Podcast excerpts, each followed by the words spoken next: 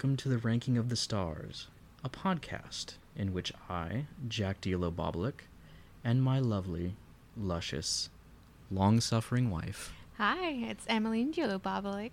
watch, in chronological order, every single movie that has won the Oscar for Best Picture. And not only are we watching them, but we're also ranking them, so that by the time we reach the end of this journey, we'll know definitively which is the best of these movies and which is the worst. Now, before we begin, we need to make some things clear. Are we movie experts? No, Do we have any formal education in film? not completely. I took a couple classes in college in undergrad and grad uh, grad studies, but not a movie expert at all. and I know what the Hays Code is, and that's about it. Is that going to stop us? Absolutely not. Absolutely not. Now that we're all on the same page, would you like to introduce our first movie? I would love to. Okay, our first movie is entitled Wings and came out in 1927. No. Although it was awarded Best Picture at the first Academy of Motion Pictures Arts and Sciences Award, uh, and that ceremony, the very first one, happened in 1929. Probably in a basement somewhere. Probably, definitely not on television, I assume. Yeah, not the big to do it is today. Yeah. The movie was directed by William A. Wellman and distributed and produced by Paramount Famous Lasky Corporation. Yep. Um, A the black and white silent Silent. film. silent, but also it has background music. so music. silent because there's no actors talking. Yes, but no actors there's Plane noises and car noises and yeah, yes. mus- music cues and all that good stuff. Some fun facts about the movie. Uh, back then, its budget was only two million dollars, Pocket change. uh, which I wouldn't even bend down to pick it up off the sidewalk. which is the equivalent of about thirty-three million dollars in uh, 2022. It was filmed between September 1926 and April 1927. It had a lot of pilots uh, extras, uh, about 300 pilots. Um, and it also won the uh, Best Engineering Effects Award. Yeah, a lot of those effects are really impressive. It I is. believe I saw in the the trivia uh, that they used some like three thousand people for some of the large scale. Yeah, some of the scenes. some of the big battle scenes uh, at the end of the movie have a, uh close to 3,500 extras. Sheesh. Yeah, um, and it, it is also one of the first widely released movies to show nudity. Like within the te- first 10 minutes, we see a bunch of butts. Yep, it ruined all my plans because I was going to start this podcast off with a wager, a bet that the audience could have participated in as well, and the bet was going to be we were going to gamble on what year uh, nudity we saw nudity for the first time, and it turns out immediately. Immediately. Immediately is when we see it. yeah. And then uh, two other fun facts about this movie is that the original running time was 111 minutes. But after the movie was restored um, in 2002, it came out uh, as 144 minutes. Extra half hour of plane fights. Yes. I'm assuming. And because of the the nature of releasing movies back then, uh, the movie was not released uh, throughout the United States all at once, but it had a first premiere in New York in August 1927, then in Los Angeles in January 1928, and then all through the United States in January 1929. January fifth. Yeah, your birthday. My birthday. Shall we go to the summary to the plot? Are we doing poster? Oh, the poster, Poster, yes. poster, characters, and then plot. Yes. I believe is the the structure. Yeah. Subject to change, but is what we're going with at the moment. Yeah. Poster. Yep, this poster is a doozy. This looks like. This looks like something that would be in your grandparents' guest room. yeah. An old, very old picture. It's. No. I don't know. ca- I can- It's. No, I can feel you Try- trying, to, to, find trying- some redeeming qualities. desperately scrambling for something positive to say about this nightmare. And the one thing I was gonna say is that uh, the person, the the actress who plays uh, Mary Preston here on the poster, like her depiction on the poster, which I assume was drawn by hand, is very very close to how she looks in the movie. You don't think those are real people? It doesn't look like it to me. It look it looks drawn.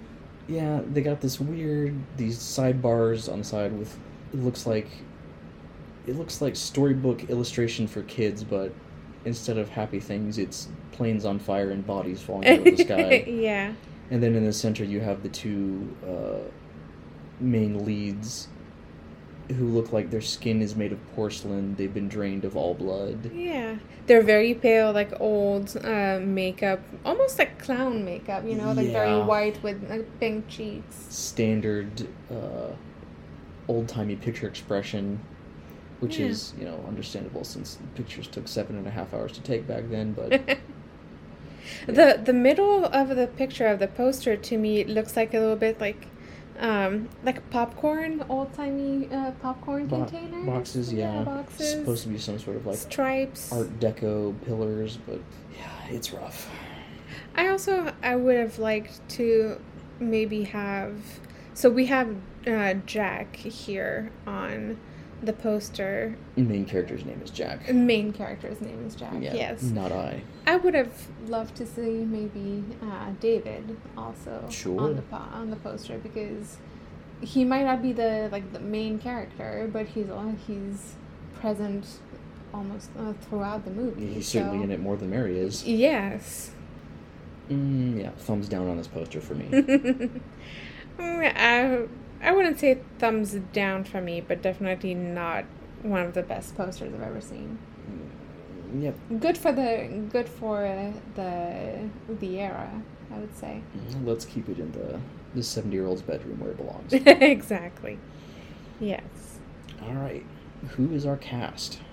Our cast is so let's just go with the I would say the four maybe. Yeah, the four main. uh, characters. four main characters. So we have the main uh, male character um, is called Jack Powell and is played by Charles Rogers.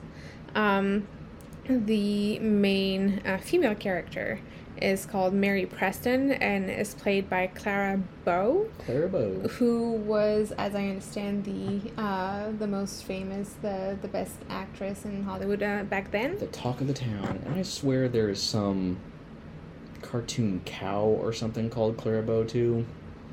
I think it might be Goofy's girlfriend. I've never heard of it before. I might just be making shit up. and then for supporting characters, I would say um, we have uh, David Armstrong, uh, which is played by uh, Richard Arlen, and uh, Sylvia Lewis, who is played by Jobina Ralston. Ralston. Time for the plot. Time for the plot. Alrighty. We open with a narration card quoting Colonel Charles Lindbergh. In that time, he said, feats were performed and deeds accomplished, which were far greater than any peace accomplishments of aviation. If it didn't happen in a war, it sucks. Mm. Captain Sully, dog water. Don't even want to hear about it. Cut to Small Town, USA. It quite literally calls it Small Town. Yes. Small Town, USA, where we're introduced to our first pair of characters. Jack Powell, who the narration informs us has always longed to fly. In every daydream, he hears the whirr of wings. And Mary Preston, the girl next door, who was saved by Jack from a bonfire once, and Jack sometimes regrets it. God damn it, Mary should have let you burn. Jack is working on a motor carriage and tells Mary it'll be fast as a shooting star when it's finished. Mary says that's a great name for it and paints a shooting star on the side. She then tells Jack that when you see a shooting star, it means you can kiss the girl you love, and she waits expectantly. Jack says, That's nice, gets in the car, and drives away. Later, nerd. Damn it, Jack, you blockhead, says Mary. I felt bad for her already in that in that opening scene. Oh yeah, Mary's just constantly being shit on this entire movie. There's never really well that's not true there, there, it's not that there's never really an, an acknowledgement of her because there is but it's just yeah for, for very early on from the from that very uh, first scene i was like oh I, it's just gonna suck for her it's just gonna going to suck uh, just looking at her not being acknowledged She's probably crying in more than half the scene she's in. yes Yeah. yeah And I. Did you take uh, Jack's. Uh, well, the question is Jack oblivious or is he, like, willfully ignoring her at this point? i feel like at the beginning he's uh he's I, th- uh I think he's just oblivious. oblivious I think he's starry eyed and naive and he's a puppy dog, basically, right? Yeah, he uh, he has his eyes on someone else uh, too, so maybe it might be a, a little mix of obliviousness and also just he has somebody else in mind. He's also very innocent. There's this trend in fiction back in those times to portray uh, teenagers as little kids, basically. Okay, I can see that. Yeah, they're still conceived of as adolescents in that age, where they're, you know, gosh golly, gee whiz, and that kind of thing. Yeah, and obviously this being a war movie, his demeanor when he comes back from the war is very different from the like happy-go-lucky kid that he is at the beginning. He left as a boy and came back as a man. Yes, But we're getting ahead of ourselves. we're gonna get there. All right, we are then introduced to our next two characters, Sylvia and David. We're told that Sylvia has an advantage over the other girls because she's from the city, Mm-hmm. and David has an advantage over the other boys because he's filthy rich. you know, when this first when we cut to this scene of them, David and Sylvia on the swing, yeah. I thought it was Mary having a domestic fantasy about her life with Jack in the future because David and Oh. Jack look so similar to each other.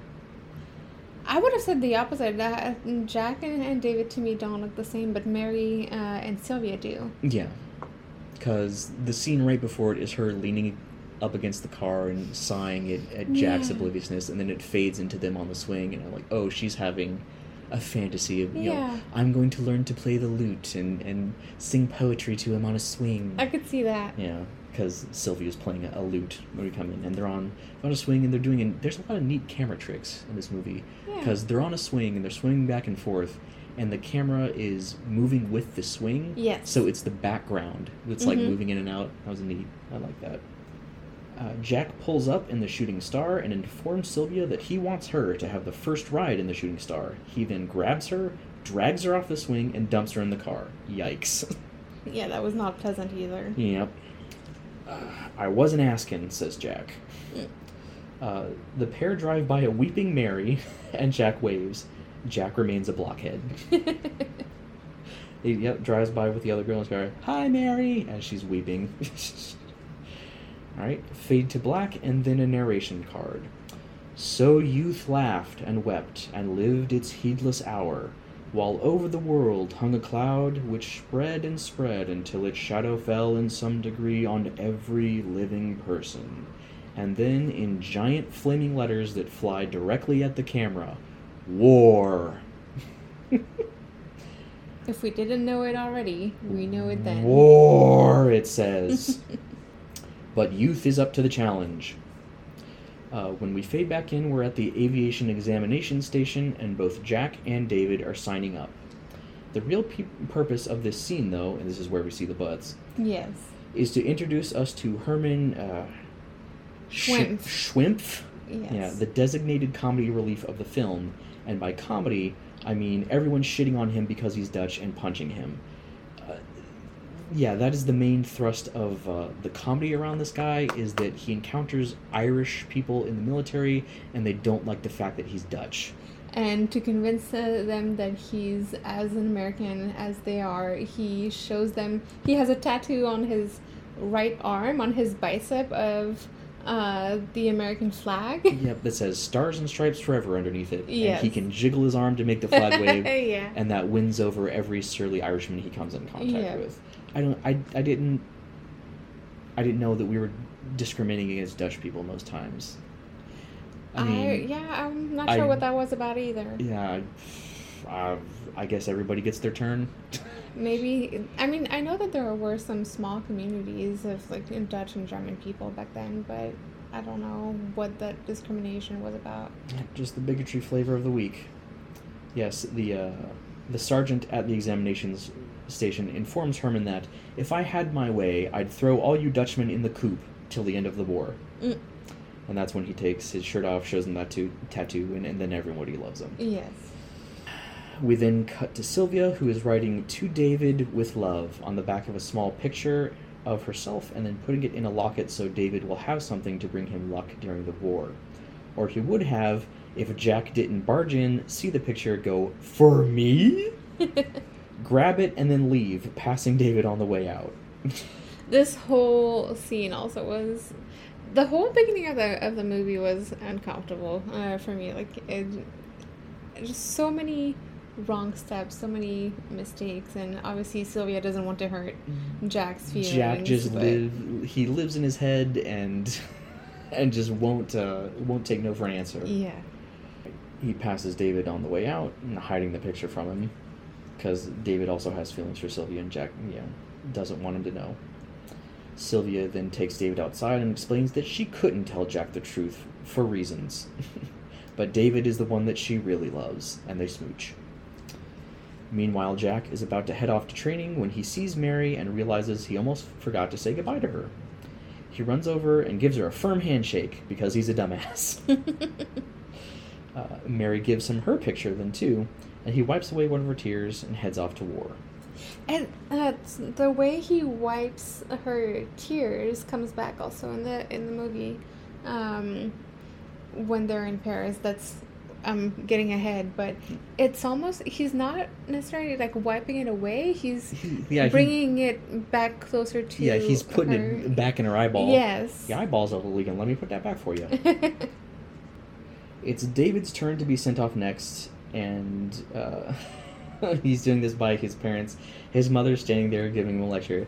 Don't forget to wear uh, clean, dry socks. Be wary of damp socks. He, yes, mother. that kind of thing.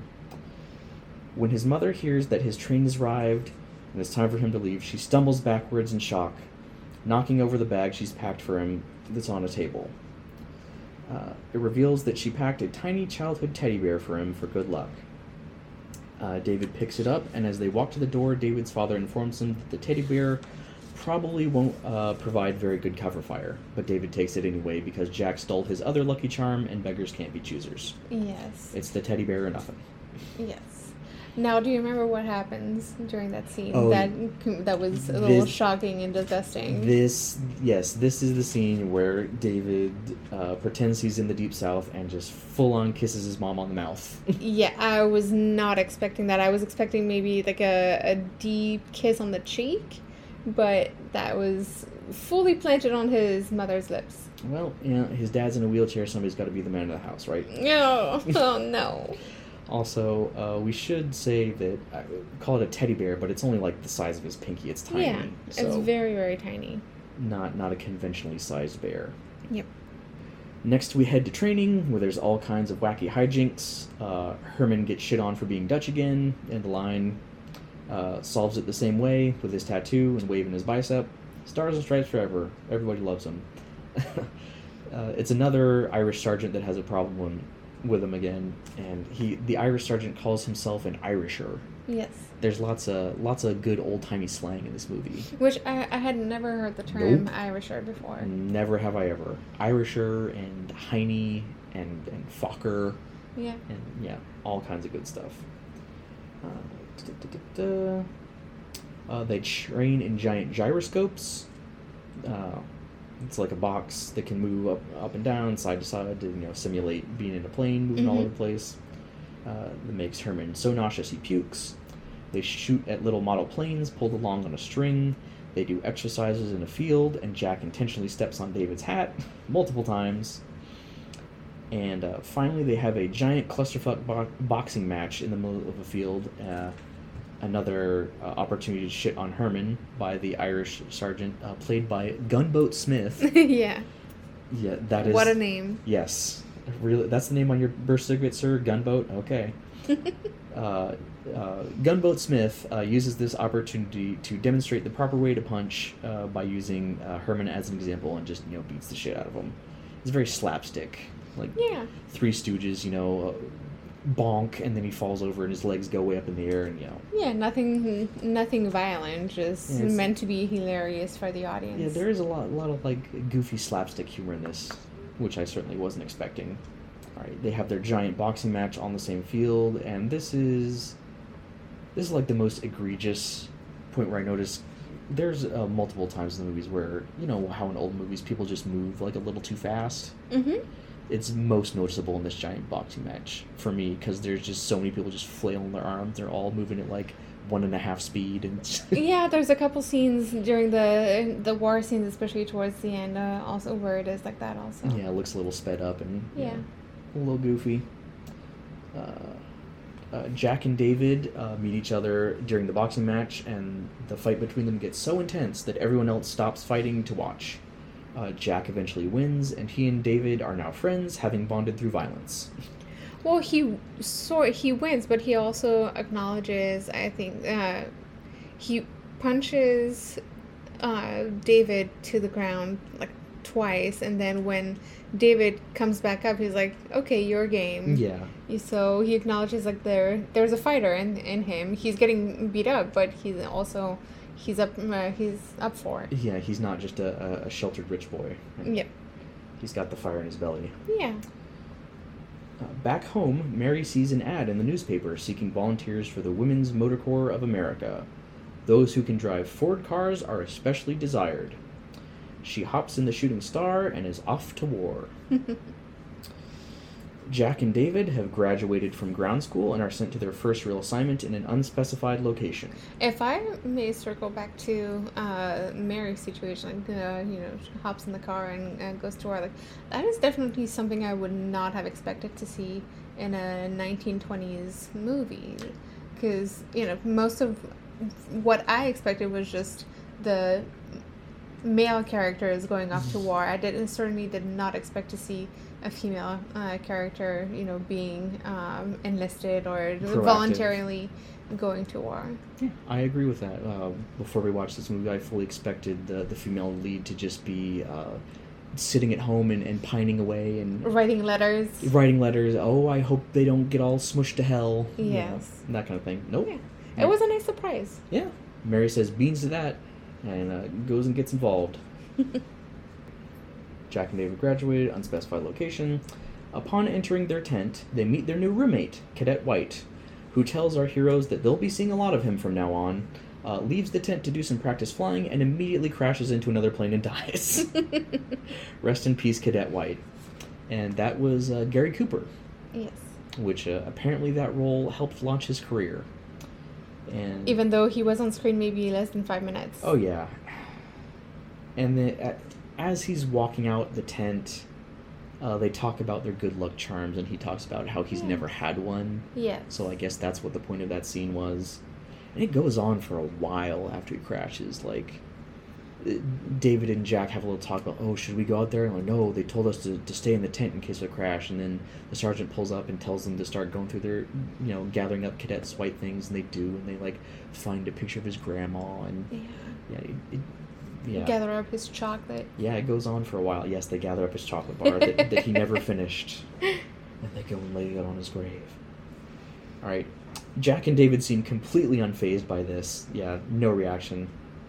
They're just like, okay, and then they go up for their own training flights, and this is where uh, their habit of David saying uh, All set. "all set," and then Jack responds, "Okay," and that's when that's when that starts. Which is uh, another thing that I appreciated about the movie, like the reminder also of amongst the chaos of war, there's little habits like that that are reminders of their camaraderie Yeah. and and just the that also sort of becomes a, a lucky charm, I feel, because there's the last scene that they have together um, when they're not the last time that they have together, but the last time that they take off together. David says all said, Yeah, but then And uh, Jack, Jack, doesn't respond. Jack's too grumpy at that point. yes, I'm getting ahead of, uh, of ourselves, but that's. I thought that this was a nice repetition, a nice like motif in the in the movie. Yep. All their little habits. Uh, narration card uh, then tells us the war is getting worse, and we're shown she- uh, scenes of columns of troops marching, tanks firing, explosions, horses, barbed wire, you know, war stuff. Yeah. Uh, f- fade back in, and Jack and David are now overseas. Uh, Jack has painted the shooting star he had on his motor carriage on his plane, and Herman has washed out as a flyer and has become a mechanic. Uh, Jack and David are put on dawn patrol and told to keep an eye out for Captain Kellerman and his flying circus. They run into the infamous captain almost immediately after takeoff, and the first aerial battle of the movie ensues. And I was really impressed with the aerial fight scenes. Yeah, Uh, they're really good. Yeah, before watching the movie is 19, I was thinking, okay, 1927, they're going to be using models on strings, and it's going to be, you know, it's going to be super obvious and cheesy, but no, they use real ass people in real ass planes, Yeah, real pilots. real pilots, cam- cameras, you know, situated right in the cockpit, so you can see the the ground moving behind them and everything. They get wide shots where you can see all the clouds and all the planes move around like swarms of insects. It's And I, I read somewhere that uh, that's also why Wellman was chosen as the director is because he he had personal experience with the war. He was a yeah, I believe he was a soldier and maybe uh, had like um, pilot experience uh, from the, the First World War. So he was, I guess, more attuned to those technical those technicalities or, or the technical aspects of um, flying uh, that made him more attuned uh, to that for uh, as a director, I guess. Yep. Top Gun, eat your heart out. They do, yeah, they do all kinds of stunts with like flips and spins, and they got people just falling out of the air, just Yeah. spiraling downwards. And they do this really neat, uh, like after effect. There's no actual fire when the, you know, real fire when the planes are going down because they can't, you know, destroy the planes and hurt the people. So after the fact, they like drew fire on, and it's actually in color. It's the only thing in the movie that's in color yeah, and yeah, it, it's neat. It's cool. and you get little like sparks of yellow here and there. Yeah. when the plane is damaged. And they do the multiple times they do the shot where it's like it's a very close up shot of the like the side of a plane and just like bullet holes just appear Mhm. like going along a line alongside. Lots of little, little neat practical effects. yeah. Really impressed with. it. Also, yeah, something that I did not expect from a 1920s movie. Yeah. Great, great effects. None of it looks cheesy. A massive amount of effort put into all of it. Looks great. Thumbs up. Two thumbs up. I guess up. that's why it won the best uh, uh, effects Yeah. award. So lots of shooting and planes falling out of the sky, with both sides taking losses. Uh, as the battle spreads out, David is targeted by Captain Kellerman himself. Uh, but Kellerman backs off once he sees that David's gun is jammed and he can't fight back. There is chivalry among the knights of the air, the narration tells us. Oh yeah, that's something I, I forgot to, to mention in the introduction, but it um, the movie has intertitles, which I didn't know the term before, but it's that's what the text in between scenes that are called The nar- intertitles. the narration, yeah. yes. Meanwhile, Jack has been separated from the rest of the Americans and has two Fokkers on his tail. I looked this up. Fokkers are a type of plane. Okay. I had to make sure that wasn't some sort of old timey racial slur. All Yeah, because we do have the, the term Heine for the Germans Yeah. in the movie. Yep.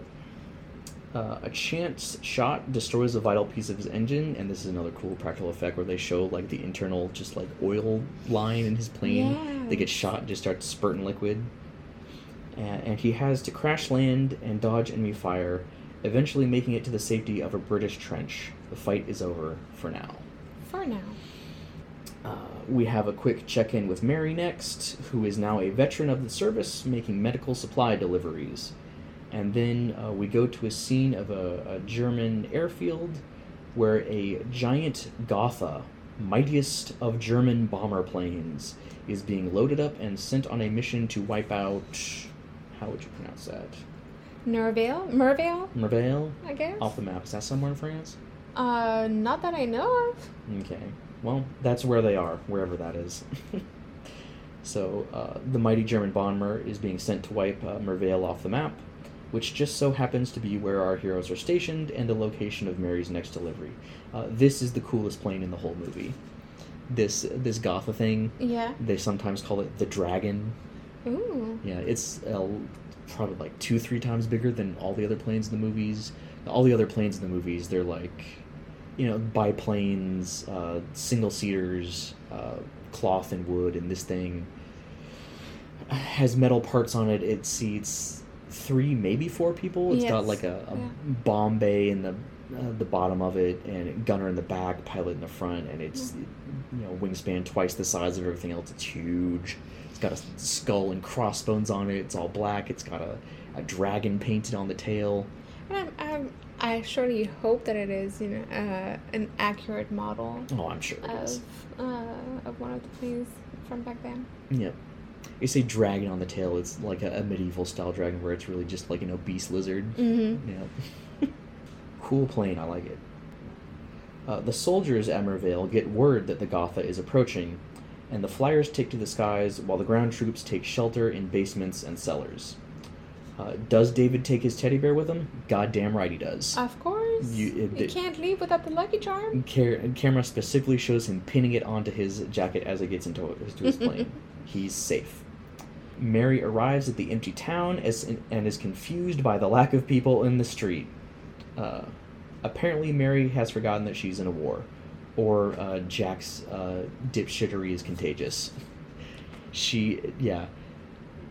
She's in a war, drives to an empty town, gets out of her truck, hands on hips. Where is everybody? is anybody here? Can Yeah. you hear me? Come on, Mary. You're better than this. Uh, Well, she's, you know, whenever, at that point, weirdly enough, during the war, she's very cheerful. oh yeah, she's cheerful back, whole. back, back home, she's uh, she's cheering up and, and very sad. And in the middle of the war, she's a very cheerful character, at least at, at that point. Yeah, it has. A, this movie has a, a an oddly upbeat tone through a lot of it, despite the the grim subject matter. Especially the uh, the musical score. It's a lot of like jaunty tunes. Yeah, the musical score, but also it has a lot of scenes about trying to. I wouldn't say see the positive side, the uh, uh, the positive side of war, but definitely finding little moments of happiness in the middle of war. Yeah, it's more that war is a fun adventure, right? Right. Yeah. Exactly. I think that's that's uh, one thing that uh, that's one aspect of how it uh, uh, depicts the the war. Is like it's more of an adventure than anything else. Yep.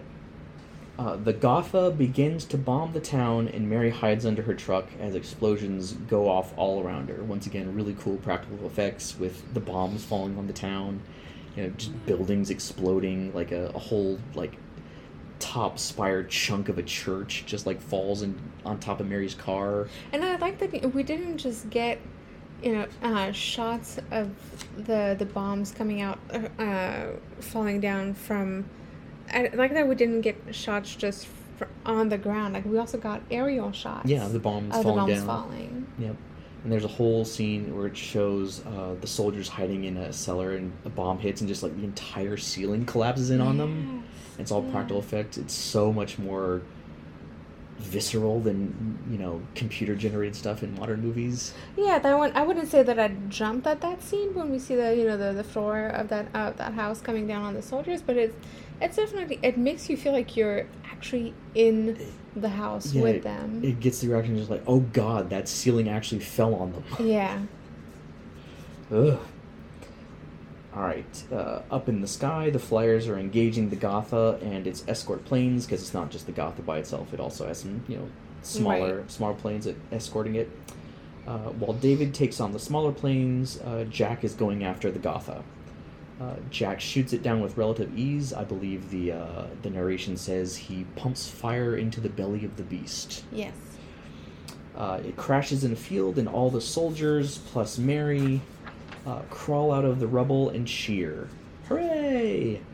Uh, Jack and David are both awarded medals for their bravery, but the real reward is the awkward cheek kiss from the French officer that is presenting their medals. Which okay, I'm gonna back up just a second. Is uh, when they are done with the Gotha and the other planes.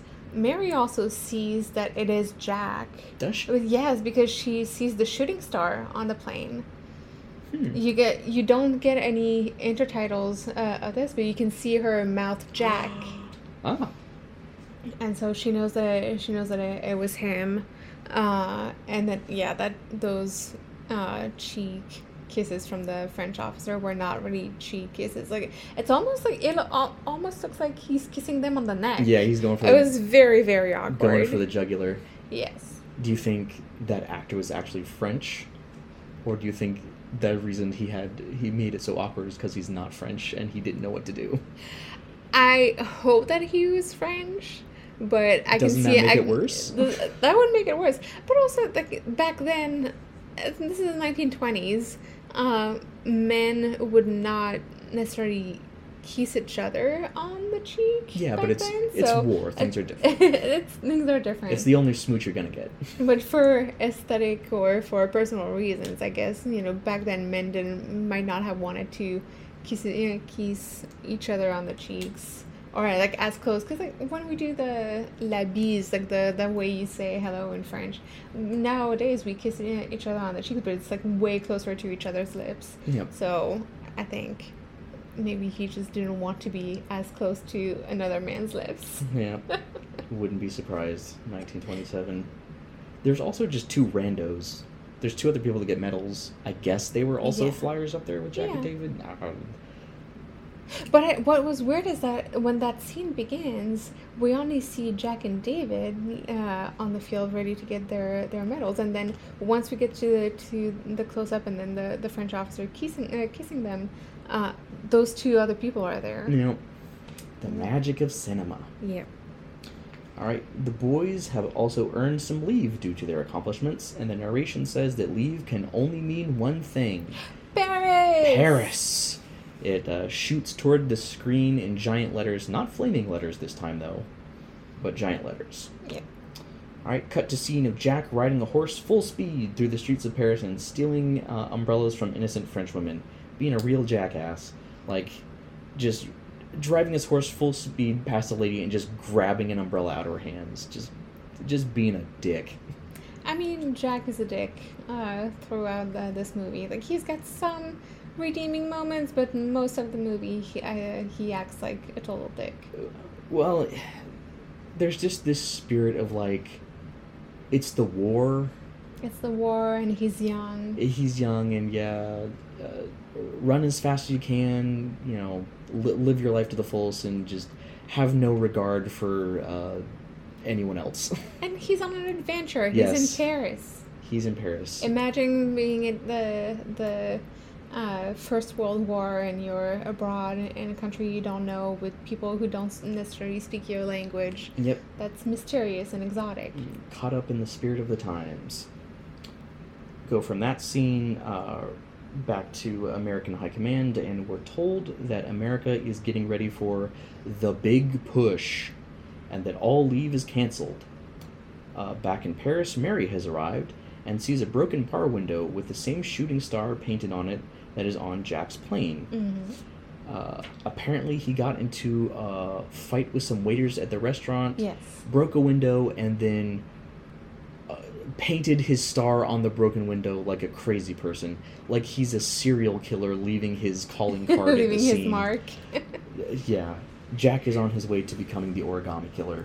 Uh, some soldiers uh, around the bar tell her that they're rounding up every flyer in Paris for the big push, and they have a list of names of all the flyers.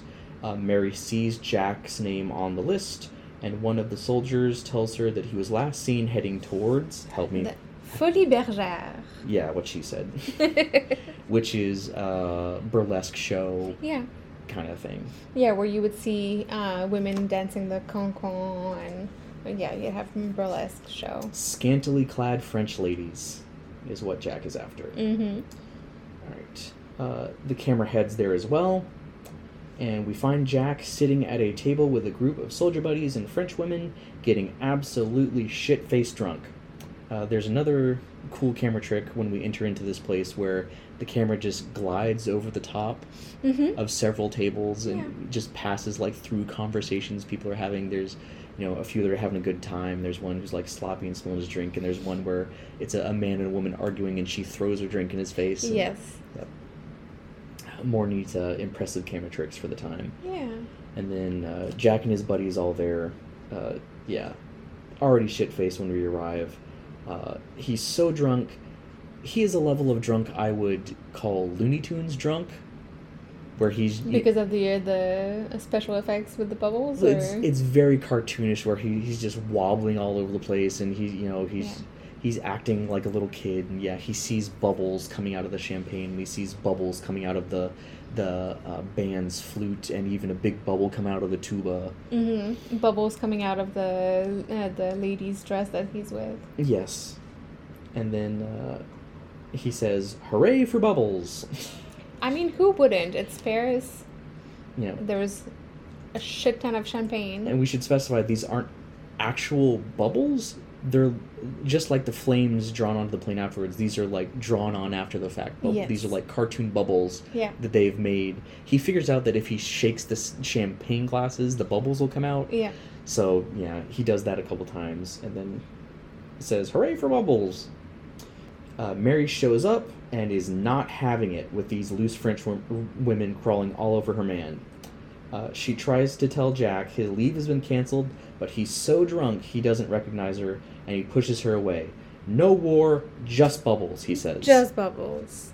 no war Not just bubbles and fresh women. just bubbles and yeah they get a lot they get a lot of mileage out of this bubble thing like he does not shut up about bubbles for quite a while I'd say yeah. There's probably a solid ten minutes in that in the Folies Bergère. Mm, yep after being rejected mary retreats and enters into a bathroom i don't know what there were a bunch of sinks along the wall but i didn't see any like toilets or anything It was a weird setting because yeah, and like you say, it's it looks like it's a it uh, looks like it's a bathroom, but it turns into like a dressing room at some point. Yeah, because she goes in there and uh, there's just an old lady just sitting in there. Yeah. Like, she has a shawl on, she's knitting, her hair is up in a ball. It's like somebody's grandma yeah. is just sitting in, like, Graham, Graham, are you okay? She Like- almost looked to me like somebody, uh, uh, like a, I I, know- don't remember the term for it, but somebody who's like ready to read your palms. Yeah, fortune teller. A fortune teller. You're right. She does have that look about her. It's like, man, Graham, Graham, I know you've been taking it real hard since P-Pop died, but you, you can't just sit in the bathroom knitting sweaters. uh, so uh, the old woman sees her crying and, you know, tell me your ills, child. And uh, Mary tells her that uh, about what's going on and that it's not Jack's fault, really. He's just a boy. It's And- just a boy. It's she understands because it's war and she's seen some stuff too. Yep. And then the old lady tells her that if she wants to get her man back, she's got to show off the goods. And she gives her a fancy, revealing dress to wear. She does.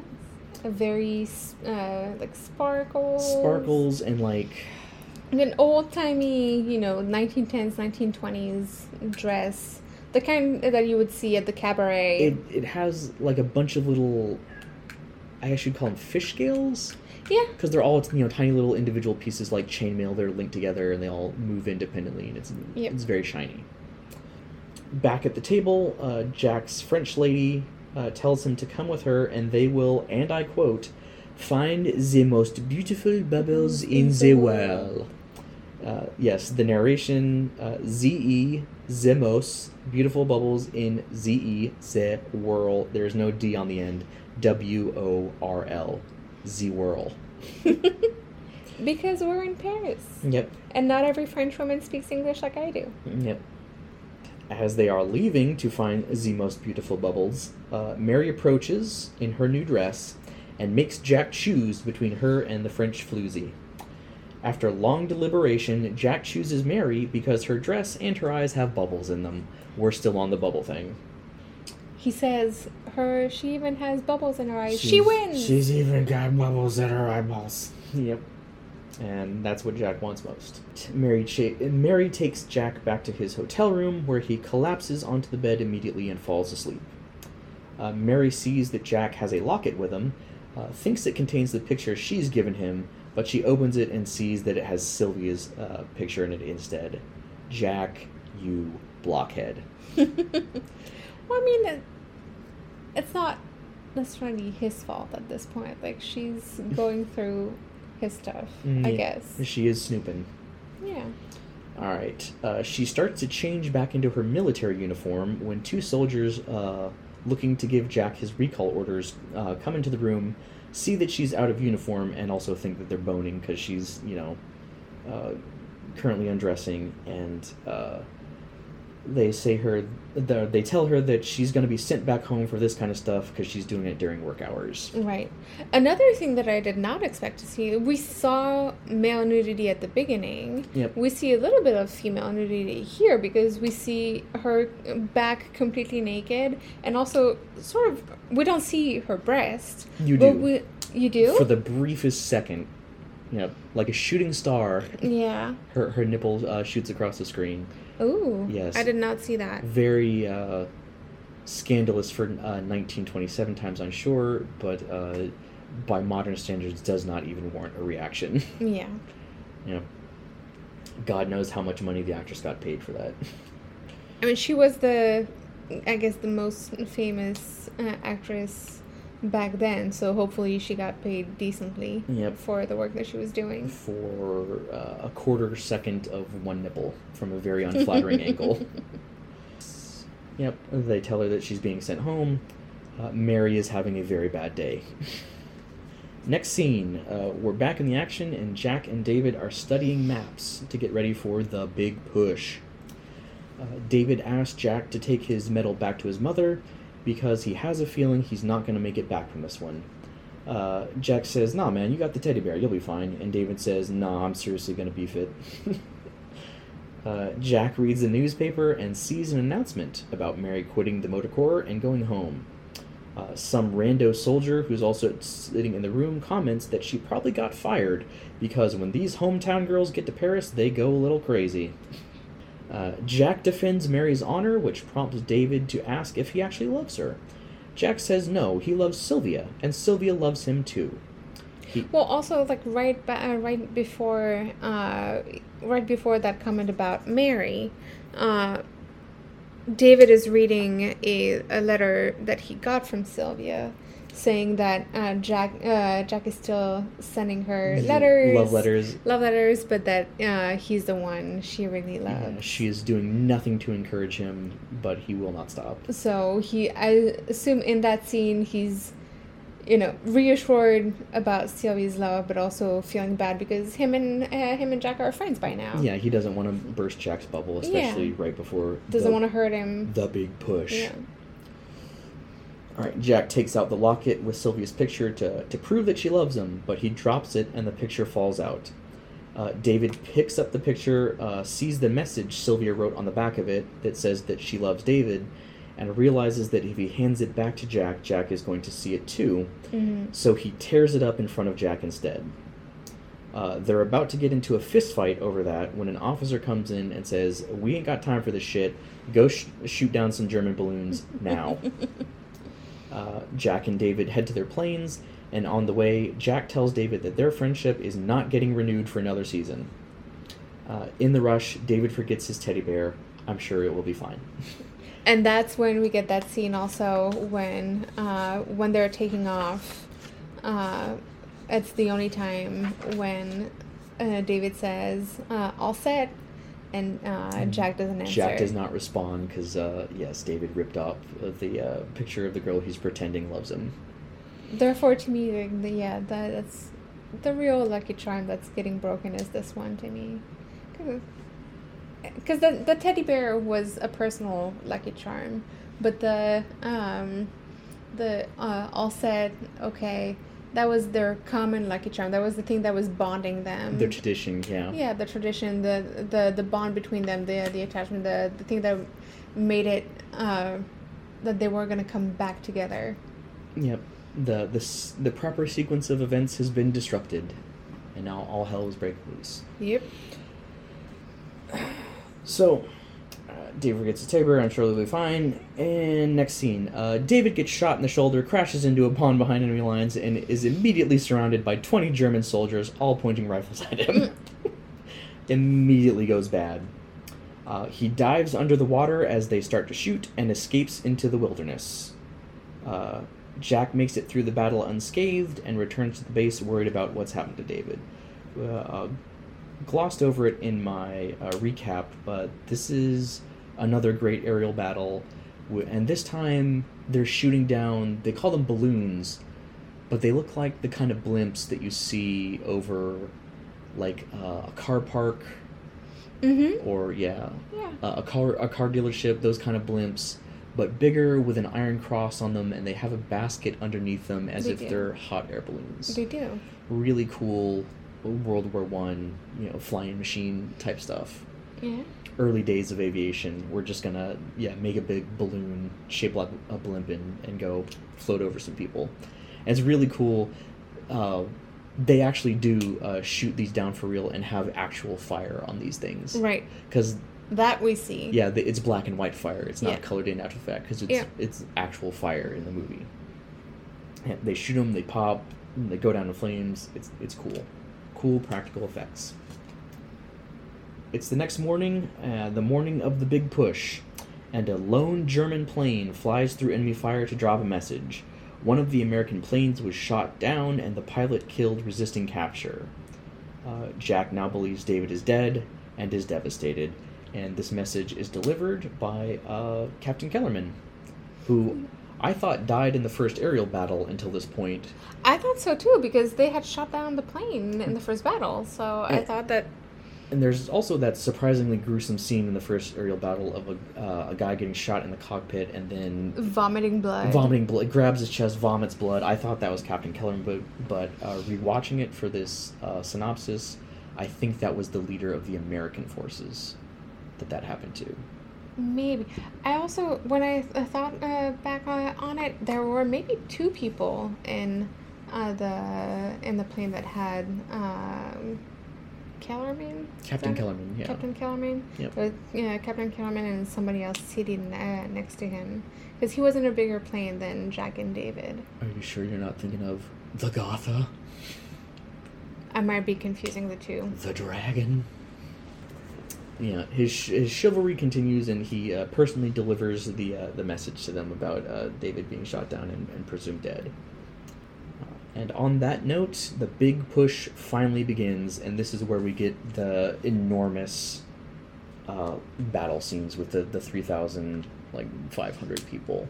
Which is honestly a little hard to follow in the in the sense that it's a little hard to know who's supposed to be who. Oh yeah, there's like no continuity or You don't know who the Germans are, you don't know who the French people are, you don't know who the British are, you don't know where the American soldiers uh, are supposed to be. It's just it's just a big mash of everybody. Yeah, I wasn't really. I didn't think of that as there being any sort of like narrative through line to any of that. It was just like, you know, look at all these cool props and budget we have. We're just gonna have a whole lot of uh, expensive war scenes. We got all these tanks. We're gonna use them, right? Right. Which was impressive in itself, but you know, since I, I like narratives and, and plots and things being clear, um, Yeah. that's the the one aspect of the of the movie where I would have loved a little bit more clarity. It's it's thematically consistent with the messiness of war itself. It's also, I think, one of the longest uh, sequences in the movie where we don't really get intertitles. It's just scene after scene after Yep. scene. It's just explosions, people shooting, people falling in trenches, crawling through barbed wire. yeah. explosions. Uh, it's it's never really gruesome though. No. And like the, it's very it has it still has that like vaguely slapstick quality to it where like nobody's losing limbs. There's not any blood at all really. It's just lots of people getting shot and when they get shot they oh and they clutch their chest and they they fall backwards and like tumble down a hill right Yeah. like that kind of thing uh the most like disturbing thing that happens during that whole sequence is there's a little uh, pillbox where they're you know they're below ground and they're like shooting out of it, Mhm. and then uh, a tank just runs over it and just crushes the people inside. Yeah. And the camera it shoots it from inside the thing, so as the tank runs over it, it you just see the ceiling getting crushed down in on the guy. Right, right, right, right. It's like, ugh, that was yeah, that was the only like actual good moment in the the whole big thing. The one there was one little scene to me that was not shocking, but that sort of took a pause on the on the whole big push. There's a soldier that we see sitting next to a tree, and I Oh. guess he gets shot or Yeah, yeah, gets yeah. shrapnel or something. He he sits down because he's tired, right? And there's a whole there's a whole column marching by him. Yeah. And, And- somebody comes to him to, you know, hey, it's time to go. And they give him a cigarette. They do. The guy who walks up and was smoking, and then he gives his cigarette to the guy who's sitting down, like, eh, you know, you need this more than I do, right? Yeah, but then realizes that he's not moving and just Well, he's alive when he gives He- him the cigarette, and then it cuts to more battle scenes, and then we cut back, and the guy who's sitting down resting smoking the cigarette gets shot, yes. and then they come, you know, to rouse him and be like, "Hey, man, we're you know we're marching, we got to keep moving," and yeah. then they jiggle him a bit to wake him up, and he just falls He over. just falls over and then the guys just keep moving. Yep. That was the, the thing. It was, it's not shocking. I understand that this this is wartime and they have their orders and they need to go and you know there will probably be other people coming back up the trail to you know pick up whoever who's ever Yep. dead. But um I don't know. It was weirdly I don't want to say re- relatable, but it's a it's one of the most I think human uh, Yeah. scenes in the movie in the way that in the sense that it's it feels very real. Like it, it yeah, they're they're so numb to it at this point that it's just like, well, yeah, all right, like one more dead. yep, another, you know, what are you you got to gonna? keep going. Yep, what are you gonna do? That they they put out the cigarette and then they just keep walking. Yeah. Yeah. yeah that was yeah one of the few one of the few actual like war is hell Yeah. kind of scenes in the movie taking a break from the like you know war is a fun adventure thing Right. Uh, uh, Jack is up in the air during the the big push and enraged by da- David's alleged death he flies alone into enemy territory. He finds a bridge that has some enemy troops on it shoots it up. He finds a German general shoots him up. And uh, when I say bridge it was really cool because it was just some planks like over boats. Mm-hmm. they just lined up they made a line of boats and they just put some wood down over it so the whole thing was just like moving as they were walking around on it and also another cool shot when he uh, takes out the german general and his aide i think that's when it happens there's this whole big column of soldiers just marching and the camera is positioned behind them and then uh, jack is flying towards them towards the camera and just swoop just you just see a plane I saw that. Yeah. the plane just swoop down into this group of people and it, you know it's all real and practical and they Mhm. just you know everybody scrambles to get the hell out of the way of a plane that's coming out of them Yeah. and it's yeah it's great shoots the general and i think after the, he shoots the general when the general's in a car and then the car mm-hmm. swerves off the side of the road and crashes I believe so. Uh, and I think those were real actors in the car when it crashed. Which, oof, if that's true, because that thing goes tumbling off the side, and oh, buddy, making movies was rough back in the day. Do do all your own stunts. Uh, meanwhile, David comes across a German airfield and steals one of their planes, uh, heading back towards friendly lines. Uh, still got that bullet in his shoulder, but can fly a plane. Uh, the battle on the ground continues to rage on, with the Germans losing ground, uh, and it eventually turns into a rout. For the third time in the movie, a word shoots straight at the screen victory! And this is also when we get the little image of the uh, the dead German soldier just laying on Over the cross. over the Iron Cross made out of rocks, Yeah. which, yeah, it, it's not. I took that not as an actual thing that happened in the battle, but just like a symbolic image of the German defeat, right? Falling over your own symbol. Yes, the the dead German soldier on, on top of the Iron Cross. The the Germans have lost. With the fight over, Jack heads back to the base. But on his way home, he spots a lone German plane headed right towards the American line. Uh, it's David, but Jack thinks it's just another German plane and begins to fire on him because he thinks David is dead. That was it was hard to to watch for a little bit because you get you're more more focused on David at that point. Like you get close ups of, of him, Yeah. and he's the, the only one that in the frame, and he's trying to get uh, Jack's attention. And by screaming Jack, you can see you can Yeah. see his mouth like screaming Jack, Jack, Yeah, it's me. It's me, it's me. Don't you recognize me? Yes. He actually he says the exact same thing that Mary does when she uh, meets Jack in Paris and is Mhm. trying to, you know, get him to out of his drunken stupor. They both say, uh, "Don't you recognize me?" Yeah. Which maybe I'm reading too much into it, but uh, that might be a commentary on or showing that in both instances Jack is uh, drunk and blinded in some way.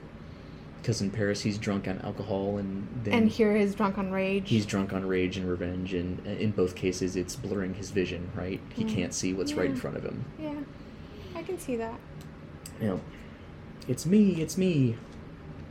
All right david tries desperately to get jack to recognize him shouting and uh, refusing to fight back but to no avail. Uh, jack continues to fire eventually shooting david and uh, causing him to fall out of the sky and crash into a house. Uh, soldiers on the ground pull David from the wreckage and bring him inside the house. Uh, Jack lands and begins to cut the Iron Cross from the tail of David's crashed plane when he's told to come inside because the man he shot down has only minutes to live. Uh, Jack enters the house and finally realizes the tragedy of what he's done when he locks eyes with David. He falls to his knees and cries into David's chest, and David tells him it's okay, these things happen in war. Uh, Jack tells David that their friendship is renewed for another season after all, and David dies. Uh, this is another like really protracted scene. He comes into the house. Uh, he tells him he's going to go get a doctor. There's a French officer there Mhm. who tells him, you Like, know, there's no point. yeah, if if a doctor would do any good, I would have already called him. And then he uh, says the French line about how it's the war. Do you remember? Mm, c'est la guerre. Yeah, which means yeah, it is a verbal shrug, right? Yeah. Just yep, like yeah, it's war. These things happen. There's nothing to be done. And then uh, they cry and make up. David tells him it's okay, and then like in a modern movie, the scene would end there, right? But then they have this whole like minutes long thing of the of the owners of the house like getting a cart that's pulled by a Mhm. dog. Yeah. It's a dog cart, not a horse cart. And then him picking David's body up and putting it in the cart and like s- sadly walking away with it. I really enjoy how they linger on scenes. Another thing that I would not have expected in a 1920s movie is how close they are portrayed. Like how close, how close of a friendship they ha- uh, they have. Like in that moment when uh, David's dying and uh, Jack is like kneeling next to him, he's you know very close to his face, very. Uh, It's like very- almost like kissing him. It's uh, very intimate. Yeah. it's very, very intimate. I would not have. I appreciated it Yep. uh, certainly, but I would not have expected that kind of a male friendship depiction for a 1920s movie. Yep. Well, you know, going along with uh, Jack just being a, a child in a in a grown up body, he's you know, friendship is very important to him throughout the movie. That's Yeah. Uh, after David rips up the, the photo of Sylvia and they're walking out towards the plane, uh, Jack says, uh, I guess friendship doesn't mean a whole hell of a lot to you. Mm-hmm. And that's why he doesn't uh, respond with their tradition when Right. David, David says all set. Because he, you know, he turned his back on the friendship. Yeah. And that's why Jack was upset. Yeah. But then at, at the end, it's renewed. Sometime later, Jack is sorting through David's possessions and finds the letter from Sylvia that proclaims her love for David, and Jack finally understands what a goddamn blockhead he is. uh, later still, and Jack is back home from the war. He's front page news and gets uh, his own parade, even. Uh, the, there's people carrying signs that say, uh, local boy makes good, I think. Uh, and they got a whole like they got a float that's a plane like made out of flowers and stuff. Yeah. It's a whole big. Uh, He's a he's treated like a local hero. yeah hometown hero, right?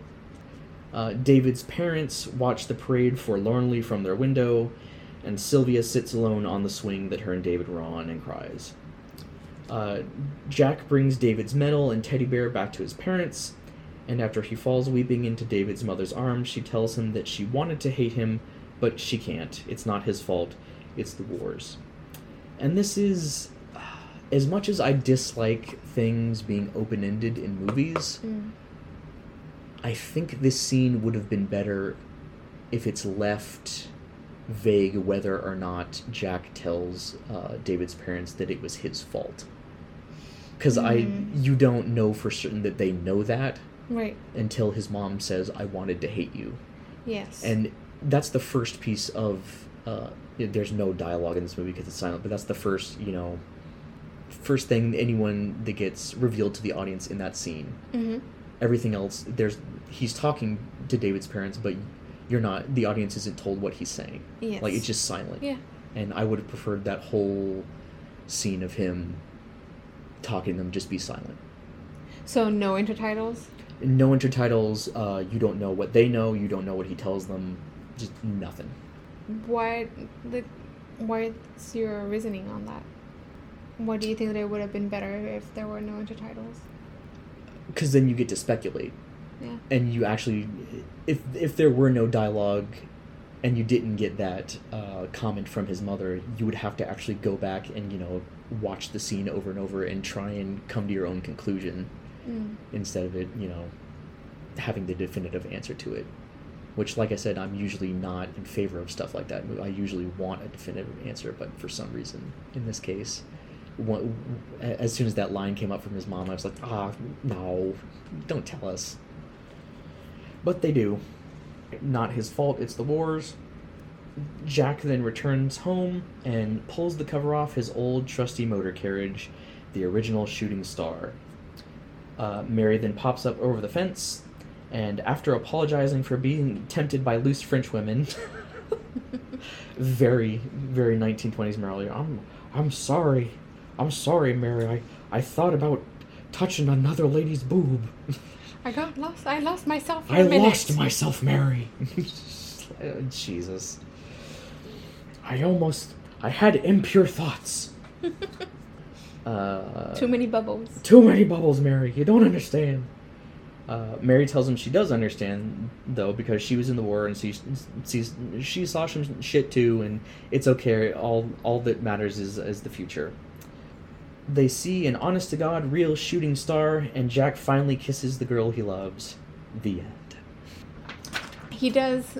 At the beginning of the movie, she tells him, "Do you know what? Uh, do you know what you can do when you see a Yeah, shooting when you star?" see a shooting star, and yeah. then this time around, it's him. Uh, yeah, he telling says it to her, Do you know what you can do? and they smooch, and it's the end.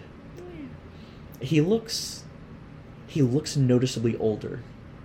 He's got. He looks like he's got gray hair when Yes. he comes back from the from the war. He's got he looks like he has gray hair on the sides and Yeah. there's like wrinkles whereas before he's like very smooth skinned, you know, bright eyed, like he looks like a little kid, like right for most of the movie and he, he comes back and the war has aged him. And that's you know narrative technique to uh, imply he's gained experience. He's gained maturity. Yeah, they they say that in the narration when he comes back. The uh, he left a boy and came back. Came a man. back a man. Yeah. Yeah. That was a much better movie than I expected. Yeah, Let's see, for I, a for a 1920s movie, I did not expect it to be this long or this well organized or have as many like good effects as, as it did. Yeah, I expected it to be way more primitive than it was. Like, uh, the acting was great. the The effects were fantastic. Mm-hmm. Like they did all those cool tricks with the camera. Like the camera wasn't just like static shots in one place. It zoomed around. It like went over tables. It all all the cool shots of the planes and the after effects of the fire. Like yeah, this way better than I was expecting. Pleasantly surprised by this movie. Definitely. Yeah. Definitely. I was. I like that. You know, we're in between wars. Uh, obviously, people at that point don't know that there's going to be a, a second world war, but Yeah. um, I liked that it is qualified as a romantic action war movie, Yeah. but that the war is almost um, not background story, Yeah, we were- but it, it doesn't take as much space as you would expect from technically a war movie. we were talking immediately after we watched it, and I made the comment that it feels more like a movie that happens during a war Yeah. than a war movie. yeah. Like, It's a lot more about people's relationships and, and how you survive Yeah, than the charac- about the war itself. yeah, yeah, there's no, like, there's no ex- ex- deep examination of, like, the trauma of war or anything like that. You have the, the brief nods to it with, like, you know, the guy smoking a cigarette getting shot on the side of the road and, you know, some scenes of violence and chaos, but they never really deeply address anything like that and like even the the tragedy of what uh, of Jack killing David is like shrugged off in this very hand wave of like yeah, it's the war you know Yeah, the only real uh, real scene where you can sort of see the the trauma uh, or the the toll that uh, the war is taking on people is when David is saying, "Oh, you know, please take back my, my medal to my uh, to my mother." Like his face suddenly has like a very stern expression. It's Yes. the, the first time that you see a character in the movie uh, like being affected really by the war and having this like deep feeling that's almost coming from nowhere that I'm not gonna come back from this. yep and then uh, Jack's reaction to that is to immediately be like you know he, he doesn't want to acknowledge it at all and just like no man uh, fun adventure we're, We're all gonna gonna, be ma- fine." yeah we're gonna be fine just kn- knock it out he like r- rubs his like punches him in the shoulder like ah you knucklehead and like you know that kind of thing What are you talking about? Yeah, we're we're having fun here, adventure. What do you think of the the relationship between uh, Jack and David? Because uh, uh, that's definitely the the central Yeah, that's uh, that's the, central core. plot here. It's the core of the whole movie. I mean, yeah, it's a it's a story of uh, two boys growing up, right? But only one boy actually gets to grow up in the end. Yeah. Well, I guess David was already, to me, a lot more of a grown up than Jack was, the, by the beginning of the war. Definitely more mature. He, He- he wasn't playing into the no, this is my girl, not yours. He was less of a rascal Yeah. than Jack was. Like, yeah, like when you f- the first scene we see him, he has on like a suit and tie, and he's just sitting on the swing of Sylvia, and like he makes no attempt to stop stop Jack when Jack just drags Sylvia off the swing, and he's very like complacent and you know wouldn't necessarily say rigid, but there's just yeah, he's he's just not as much of a, a troublemaker as as Jack is. I thought of him more also because he comes from a rich background as more of a, a gentleman. Yes, Attitude. Yes, he's- knows his place. he's very prim and proper. Yeah. Yeah. which is I why you know Jack gets respect from after the boxing match. Like, oh, you you're actually willing to get dirty once in a while, yeah, kind of thing. Yeah. I appreciated that. Yeah, and uh, yeah, it's it's rare to see m- movies about World War One, right? That is, it's way less represented than it's Than n- War than World War Two, right? God, I can just feel the the tsunami of of stuff of uh, war movies we're gonna get after World War Two. Never gonna hear the end of it. You imagine living in a time before that had happened. They didn't know yet. They didn't know that in uh, it's 27 in like less than 20 years time something is going to happen that no one is ever going to shut the hell up about forever afterwards. I don't know why I was thinking about it, but the the whole like you know two soldiers going off, uh, going off to war, leaving the the world the woman that uh, they love behind. Um, I don't know why I'm making that comparison, but it made me uh, think of uh, Pearl Harbor. sure. Uh, I think it's Ben Affleck and The actual Pearl uh, Harbor movie. Pearl Harbor movie, Yeah. the, the one with uh, Ben Affleck and I've seen bits and pieces. I haven't seen the whole thing. Yeah. And that was But it's exactly the same thing. over a decade ago. Yeah. It's exactly the same thing. Common war movie trope. Yeah. You got that. Those are the stakes, right? I gotta get back to my family. Yeah. Know, very easy way to to ratchet up the stakes. Only one man comes back and gets the girl. Yep. So David gets shot down because he didn't have his teddy bear, but uh, Jack's good luck charm was stolen, the picture of Sylvia, but I guess the actual good luck charm he had was the picture of uh, Mary, Mary? Right. He had two pictures on him What do you think that uh, Mary's picture is his actual luck charm? because she's the one who actually loves him. You can't get luck from a picture of somebody who doesn't love you, right? That's true. I hadn't. I hadn't thought of that. Yep. I hadn't mm, thought of that. And also, technically, yeah, and technically they both go. The last time that they uh, that they take off together, they both go without their um, Well, their lucky charm because. Well, Jack might still have a picture of Mary, right? Right, right, right. Yep. But he doesn't have the one of Sylvia. Uh, Sylvia since uh, David tore it up. Yep, David tore it up. And then that's the I think the last time we see Herman in the movie Yes. is at, when they go out to the the planes to shoot down the balloons and David forgets his teddy bear. Herman finds it and I think like tries to rush out and give it to him, but he's Yeah. too late. So it's actually all Herman's fault. That's not the last time we see Herman. At uh, the uh, next day, when uh, Jack is taking off, he has the bear. Uh, he has the bear and the and the medal, and I uh, that's the last time we see Herman and he with gives Jack. him to, gives him to Jack. Yep. Yeah. Well, this is the part where uh, normally we would put things on a list, But this is the first but movie. this is the first movie, so number one on the list. Number one, probably not for The long. greatest movie of all time. I don't know. I, I could see this uh, maintaining its spot for for a couple movies at least. I wouldn't be surprised. Maybe. Although the everything else from now on is going to have the advantage of uh, actually having people talking in it. people talking, more visual effects, maybe more uh, of a, uh, maybe not more of a plot, because this movie has a plot, a, a It's a very clear story. It's a simple plot, but a yeah. simple plot, but it is a plot nonetheless. I could, I could see it being in definitely staying in the top ten for a couple decades, Mm-hmm. maybe. a simple coming of age story set against the backdrop of a war. Yeah. Number one for now. Number one for now. M- exceeded expectations. I'm glad we, we started off with something that was uh, a good movie. A good movie, and uh, definitely, uh, yeah, something very unexpected Yeah. for uh, for the time. This is a momentous occasion, not just because it's our first episode, but also because it's the last time in human history that anyone will ever talk about this movie for this length of time. yep. Isn't that weird how shit just disappears after 100 years?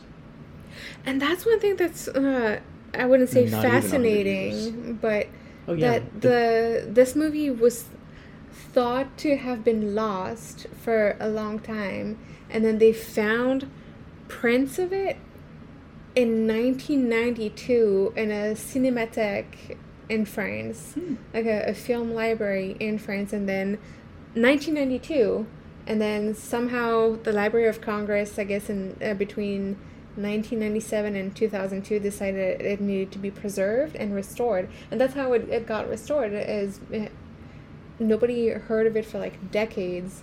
Somehow somebody finds it in 1992 in Yeah. France, and then it gets shipped back to the U.S. and mm-hmm. ordered to be restored by uh, by the Library of mm-hmm. Congress. Yeah, these works of art that thousands and thousands of people work on, and then they just vanish from the collective memory because they're, you know, a couple decades old.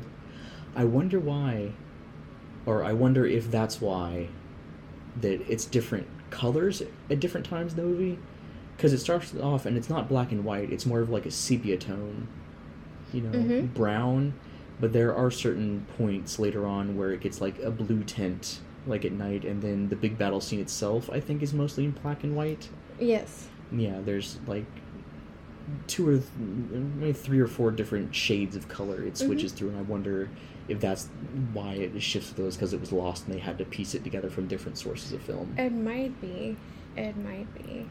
I'm not entirely sure about the, the technique for restoration, but I assume also that it has to do with what time of day it was filmed, what time of day it was shot, and, Yeah, the, and the, the to- amount of light that you get on, on yeah, you, you might just have to, to tint nighttime scenes Yeah. in a different color to make them work.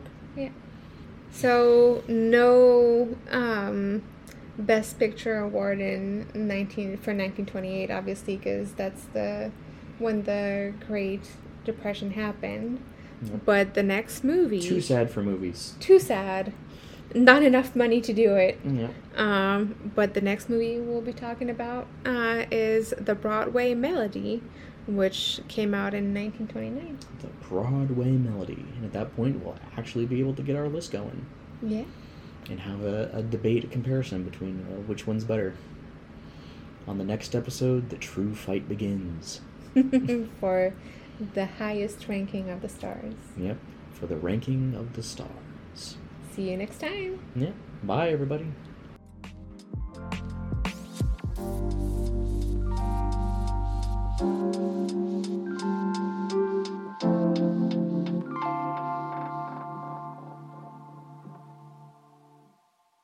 Okay, that's it. That's it. That's it.